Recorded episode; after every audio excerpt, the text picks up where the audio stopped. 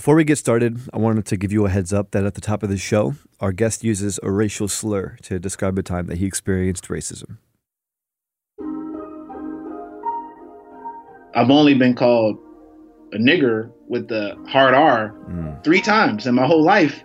And it actually happened in my earlier days when I was seven years old in first grade. I still remember the exact moment uh, when I was 10 years old at a skating rink in Chicago, and when I was 22 years old at a, a music uh, event in Chicago. And all those instances happened by white women, which is just really interesting, right? And so then I go into an environment in which I, I maybe have these subconscious perspectives on those experiences in which I'm working with white women every day.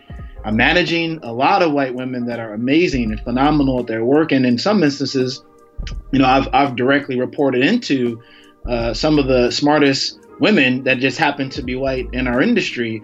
And, uh, you know, I often wonder if that impacts my behavior, which certainly willing to kind of chat through. This is Jason Smith. He's been working in the advertising tech industry for most of his career. It's a pretty white field. He's used to being only one of a handful of black employees in his office, but ever since he got promoted to chief business officer at his current workplace, he's become more self conscious. He isn't just the boss, he's the black male boss of a mostly white female workforce. He told me he really believes in the people working for him, but in the back of his mind, he wonders how they see him.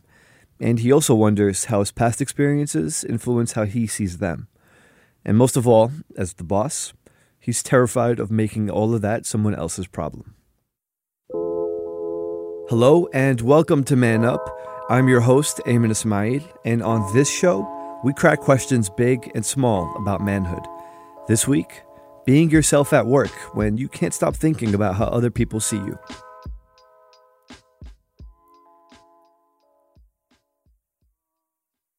Judy was boring. Hello. Then Judy discovered ChumbaCasino.com. It's my little escape. Now Judy's the life of the party. Oh, baby, Mama's bringing home the bacon. Whoa, take it easy, Judy. The Chumba life is for everybody. So go to ChumbaCasino.com and play over 100 casino style games. Join today and play for free for your chance to redeem some serious prizes.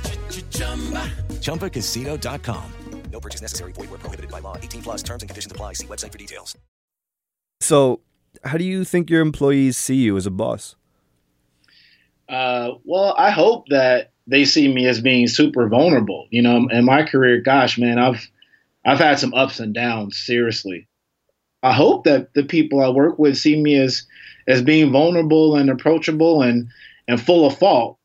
Right, but do you think like that's how they actually see you? You know, I'll give you a really good example of something that kind of helps me or makes me think about how do people see me in the workplace. I was a couple of years ago in an old job I had. I was, you know, I was in a room with a CEO of some huge consumer packaged goods company, and and we were meeting with one of our technology partners, and I was kind of going through this presentation, and like it was the weirdest thing. Like the lady from this technology group asked me if I was from the South, which I'm not. Hmm. I'm from Chicago, but I am aware that like, you know, I've got a little bit of a twang and man, it's like one of those things that I'm subconsciously worried about is like how do I sound? Do do I sound too black? Do I sound too urban? Do am, am I super buttoned up? You know, and it's just like maybe those like small microaggressions can come up in some of the things that I do in work. So when you asked about how do I think people see me, you know, one, I'm always, and I'm being a bit vulnerable, a little bit mm. self-conscious about, you know, am I kind of meeting these like prototypical standards of what an executive should look like, you know? And then two is like when I don't, you know, is that acceptable? You know, does that inspire people to go, yeah, I should be comfortable with who I am? Or is it like, ew, like that wasn't well received and, and maybe I need to code switch a bit more to kind of fit in and have success? You know, what you're talking about is really making me think about the weird reversal that happened in my mind when I first realized that no matter how I see myself, I'm always like a particular person to somebody else. Mm, When I was a kid, I went to like a Muslim school And so I felt like I was just another person. And I, th- I thought that, and, and this is kind of naive, but I thought like the whole world was Muslim. I didn't think I was special in that way. Uh, and it wasn't until we were in a park in Bayonne, which is uh, like a traditionally like hyper Italian, wealthy neighborhood. We were just kind of hanging out, collecting rocks, looking for rocks that looked cool so we could put them in our pockets. And, um, you know, we kind of got approached from behind by this cop who straight up, I de- like, hey, you guys aren't from here. What are you guys doing here? What are you doing with those rocks? Were you planning to attack someone? And that was like the first moment in my entire life. And I still remember it like it happened yesterday that I ever felt like, oh my God, I can see myself as this kid who's excited about science and really likes math and likes sports and likes hanging out. But to some other people, all I'm going to be is just like a Muslim kid or a brown kid. Mm, mm, and I, yeah. in certain areas, I might stick out for that reason. So I feel like that might be where my anxieties come from when I'm in the workplace and I feel like I'm not in that kind of Jersey City type area where I might stick out. Does that resonate with you at all? Absolutely. Yeah. To your point about these early lifehood experiences, I definitely think back to when were the harshest moments in which I had to confront this idea that others perceive me as being different hmm. and maybe even perceive me as being less than, and associating that experience with the same type of makeup of a person that I tend to spend 90 plus percent of my day to day work experience with, uh, it is a challenging thing that um, that I've had to contend with and really kind of use to my advantage and becoming the person and, and the professional that I've become today. Yeah, it sounds like there's like some kind of balancing act happening, right? Like you have experienced some earlyhood trauma, and it seems like that's affecting the way that you see yourself in these spaces and maybe that's affecting the way that you see other people in these spaces like can you describe to me what it looks like like can you describe to me a moment where this came up at work and maybe you caught yourself behaving differently and and had to be like wait why the hell did i just do that did that ever happen i remember there was an experience with a lady that i currently mentor now but it wasn't always that way. you know, this was maybe seven years ago or so, and uh, a young, really smart young white lady that that worked at an ad agency that I worked at, and a Midwestern background. You know, really hadn't spent much time with folks that really weren't like her. And I come in and, and I'm her boss and, and I'm asking her to do some things that maybe, you know, challenged her experience, right? Mm-hmm and I remember having this like really aggressive male reaction, which was like, okay, well, you know, if she doesn't want to do what I ask her to do, or uh, if I feel like, because feel is important, because I don't know if she has these thoughts, but. I, if I feel like she sees me as inferior or or she sees me as not being capable of managing her, then I'm gonna be really forceful about it this is what I want you to do. This is how I want you to do it. And no questions are asked. And I remember walking away from those experiences thinking, man, this just isn't me. Actually, this is backwards. Like, this is exactly how it's not supposed to go. Mm. And we evolved into uh, a great relationship. And so for me, I immediately started to place a practice into how I work with all women, regardless of race, and that I created a space with this particular person in which they could share with me, you know, how how was I behaving? You know, how did they perceive my actions? How did they perceive my management style?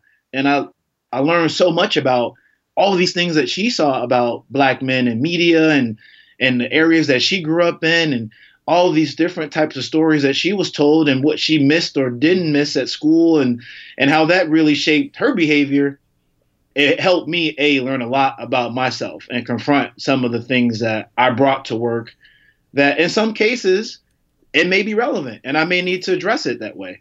But in many other cases, I'm just as guilty of being presumptive. I'm just as guilty mm-hmm. of bias.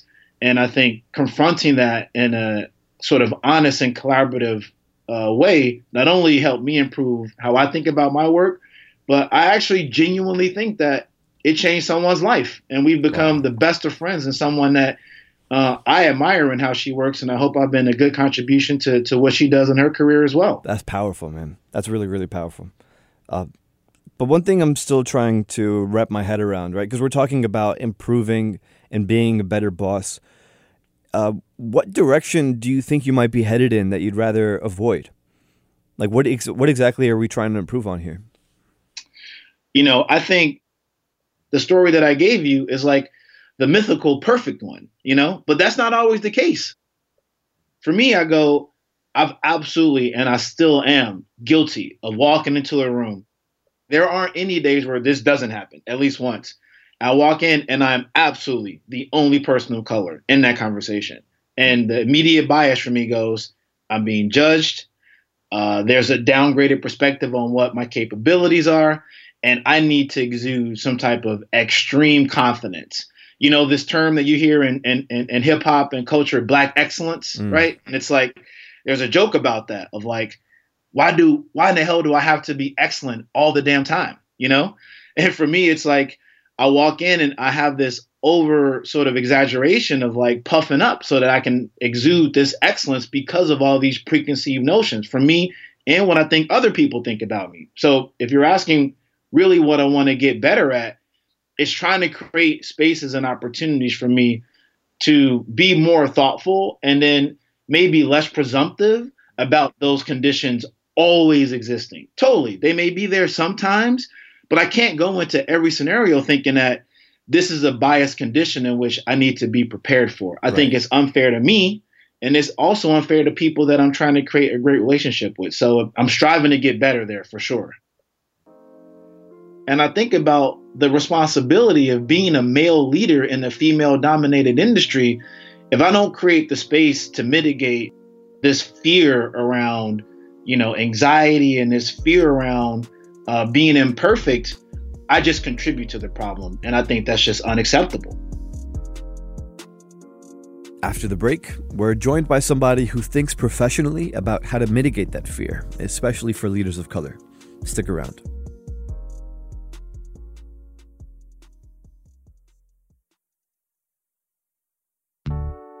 So, for a future show, we were thinking about talking with someone who watches internet porn and is maybe thinking about cutting it out entirely. If that's you, leave us a voicemail at 805 626 8707. That's 805 MANUP 07. Or you can always email us at manup at slate.com.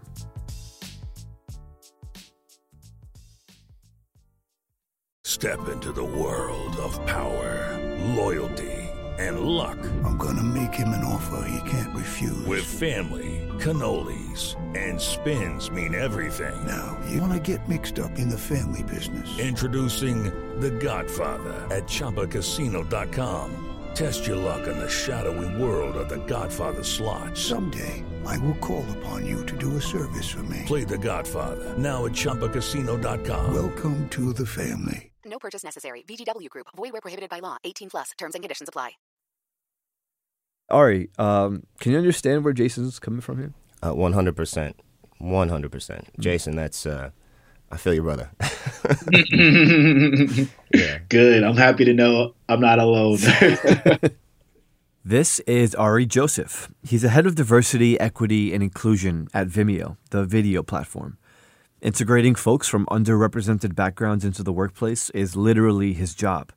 He's been closely listening to our conversation so far, taking notes, and he's pretty confident that he can explain why we're driving ourselves crazy for being the odd man out. So, my, my background is primarily in law. And if you know anything about law firms, uh, they're PWIs too, primarily white institutions. And um, although it's not uh, majority women, there are a lot of white women there, and I've had white women as supervisors, um, as direct reports, uh, as mentees, as yeah. assistants, as colleagues, peers. Everything you said, Aymann's looking over at me, and I'm just nodding my head and, and, and smiling yeah, because yeah. it's. I think what you've experienced, Jason, your story is uh, a very common one. Um, and you know, one of the things you talked about that uh, just brought to mind uh, concept of, of covering and this is a relatively new academic term to describe what we all do in the workplace. When we cover part of ourselves, right? So the idea is that there are essentially four domains that we bring to work um, our appearance, our affiliations, the people that we hang out with, that we associate with.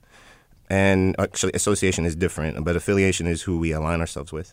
And then advocacy, who we, we fight for. The, all of those things, what we're passionate about, all of those things are part of our identity in the workplace. And all of us cover at least part of um, who we are in those domains from time to time. And in fact, the stats are kind of crazy on this. 61% of people report covering in, in their lifetimes in, at work, or in the last year, actually, at work. Um, this is from a study with Deloitte back in 2013. Wow. Uh, 45%, full on 45% of, of straight white men report covering. Um, 83% of LGBTQ individuals. Hmm.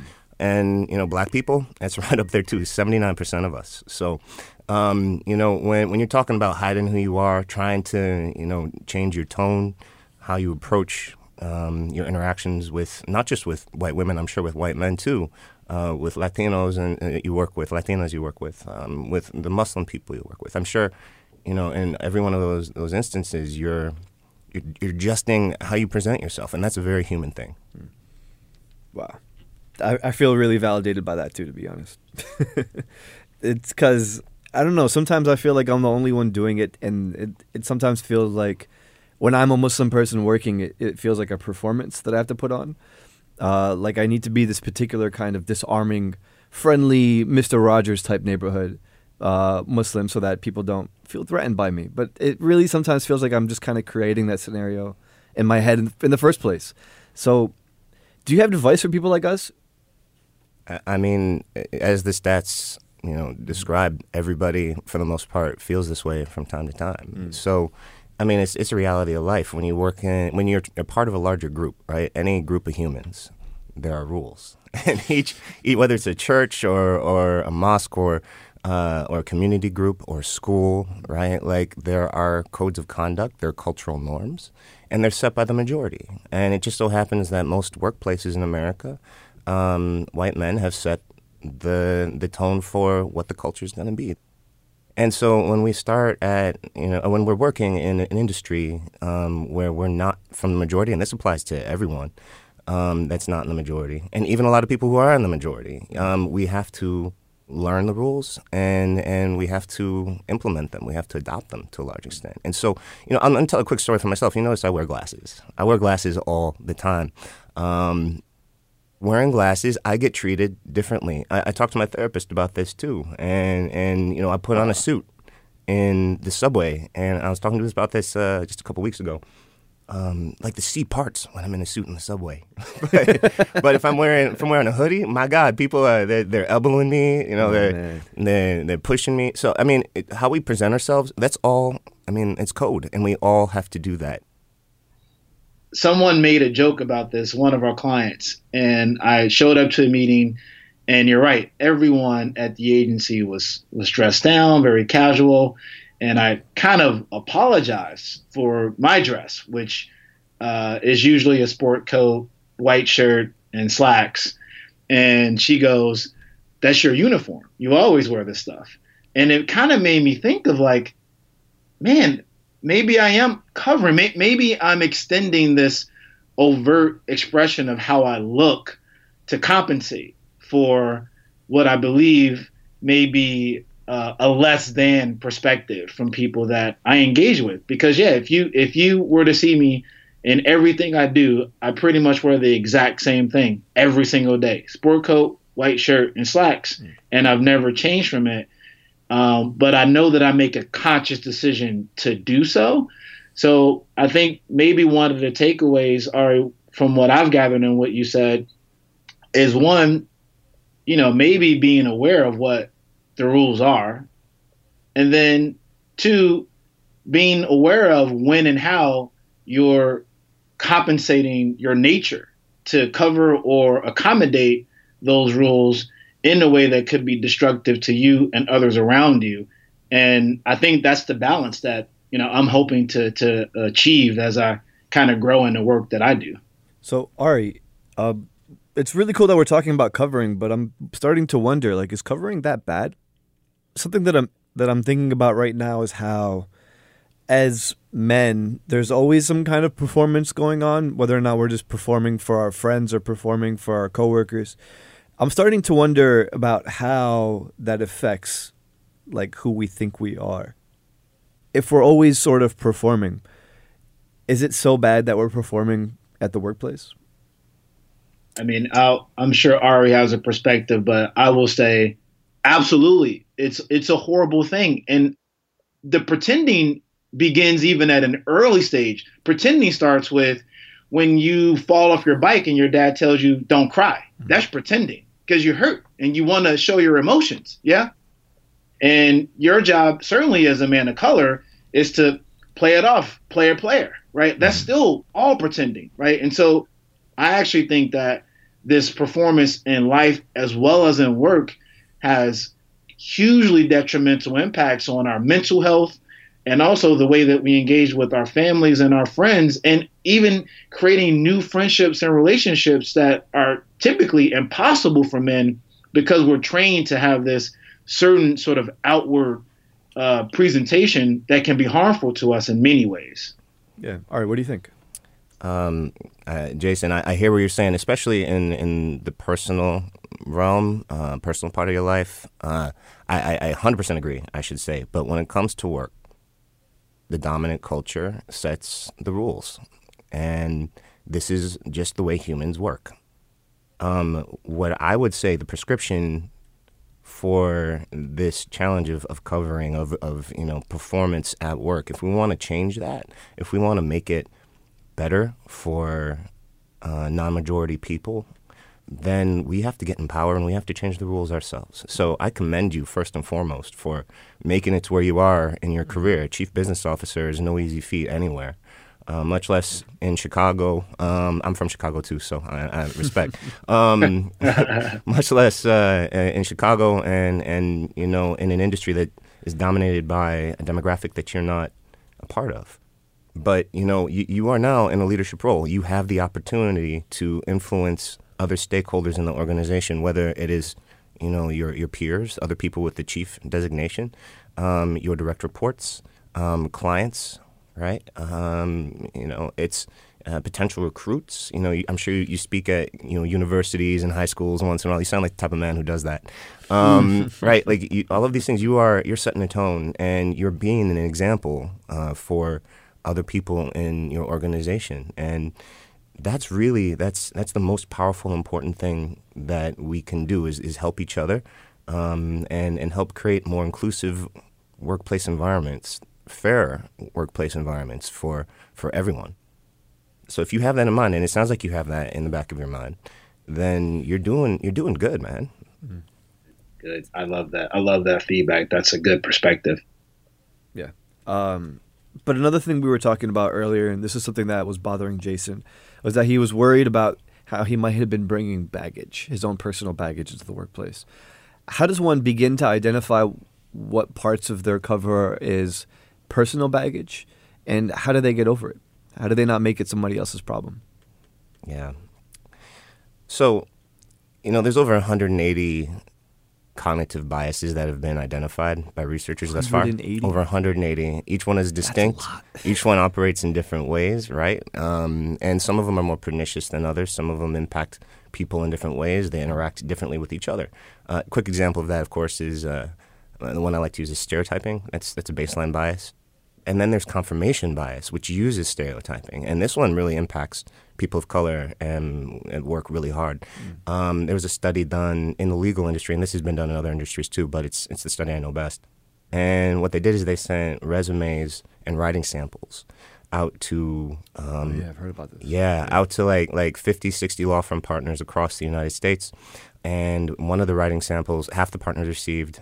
uh, The writing samples were the same. I'm sorry, the resume was the same for uh, everyone who received it. The only difference is that one of the resumes said Black Law Students Association on it.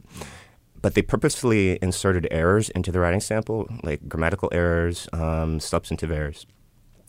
And the law firm partners who reviewed the resumes, you know, whether they were white or black, male or female, um, straight or queer, they all, for the most part, found twice as many errors in the black candidate. Everything else is the same, right? Wow. So, and this this confirmation bias it applies to it applies to all of us. So, you know these these 180 biases that exist or plus that exist, you know, learn them. like, Learn 'em. Learn Yeah. them. Yeah. Like go on Google, research cognitive bias. There are so many so many resources out there. And once you identify these biases, is it that simple? You just stop being biased? No, and you can never stop being biased. All you can do is mitigate the bias, and and especially when you're making decisions that impact other people's careers. Um, there are two main things you can do to combat the bias. One we've already talked about, and that's getting other people's opinions. Right. The second is you just slow down. Slow down. Um, before you make a decision that impacts someone else, take your time. Think about it. It's uh, a fallacy in our ability to use logic and to reason. Uh, emotion gets in the way, and when you slow down, right, you you're able to combat that and the biases that, that impact you in that way. I love the thinking of slowing down. It's a mm-hmm. huge part of my practice. And I actually, I sometimes apply the slowing down too much to just how I speak. Some people go, Can you speak just a little bit faster?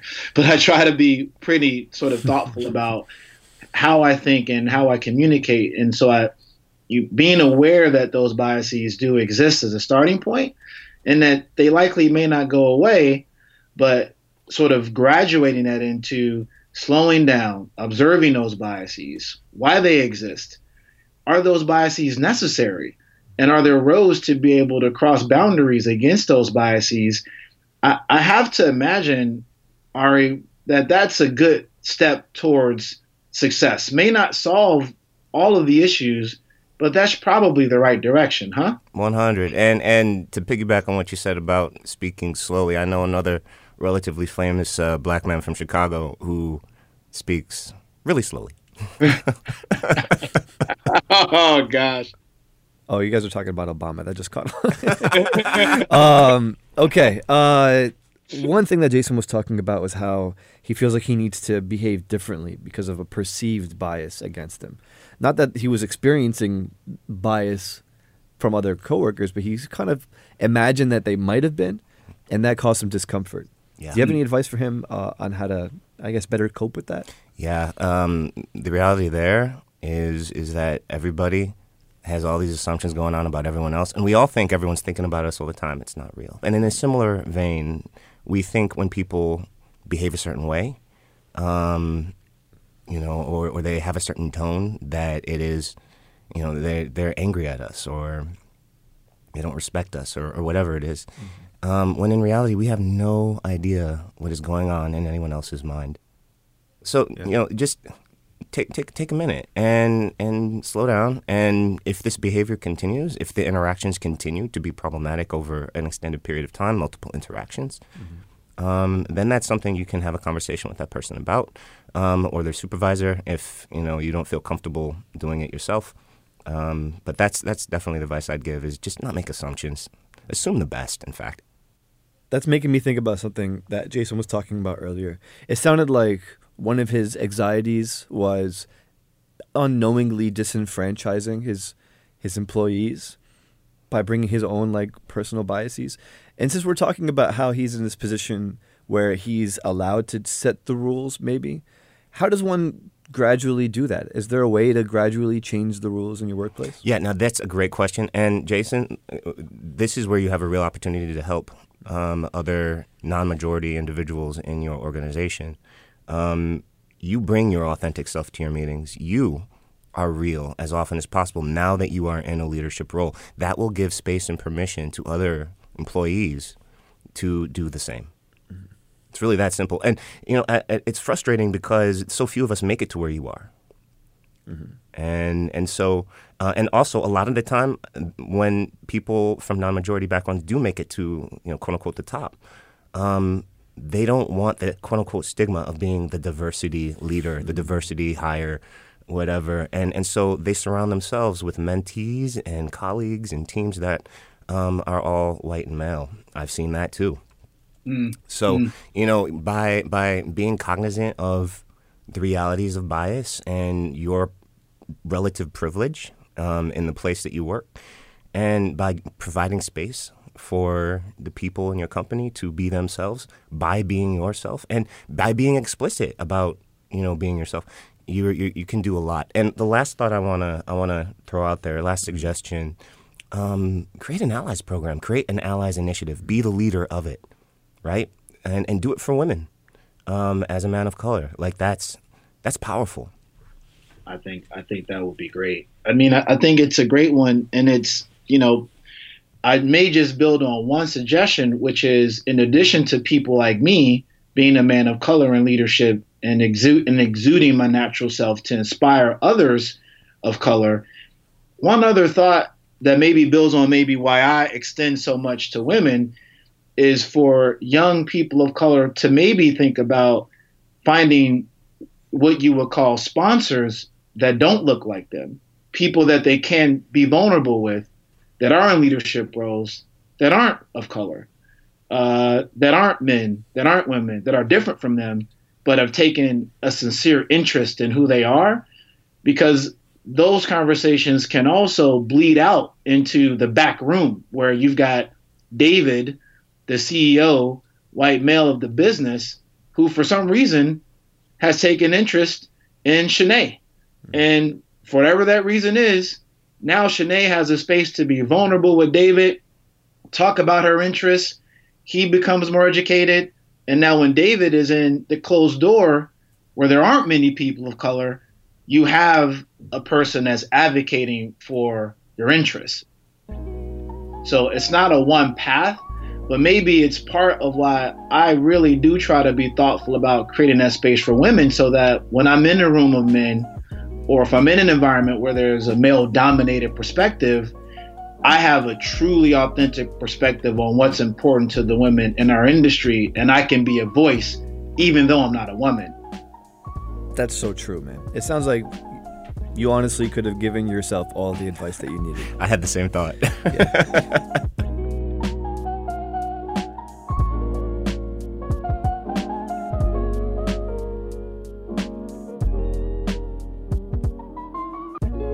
And that's the show. Thank you so much for listening. If you're enjoying it, please hit us with that good rating in your podcasting app and share it with all of your friends. We're proud of this show, so we really want as many people as possible to hear it. Also, we still need your help in figuring out what we're talking about next. We're looking for folks who wouldn't mind coming on the show to explain how they too are a work in progress. So if you think that's you, call us at 805 626 8707. That's 805 Man Up 07. Or email us at manup at slate.com. And don't forget to make sure you're subscribed because we've got new shows every week, and believe me, you do not want to miss out. Man Up is hosted and written by me, Aymann Ismail. It's produced by Cameron Drews. Our editors are Jeffrey Bloomer and Lowen Liu. Gabriel Roth is editorial director of Slate Podcasts, and June Thomas is a senior managing producer of Slate Podcasts. And as always, we'll be back next week with more Man Up.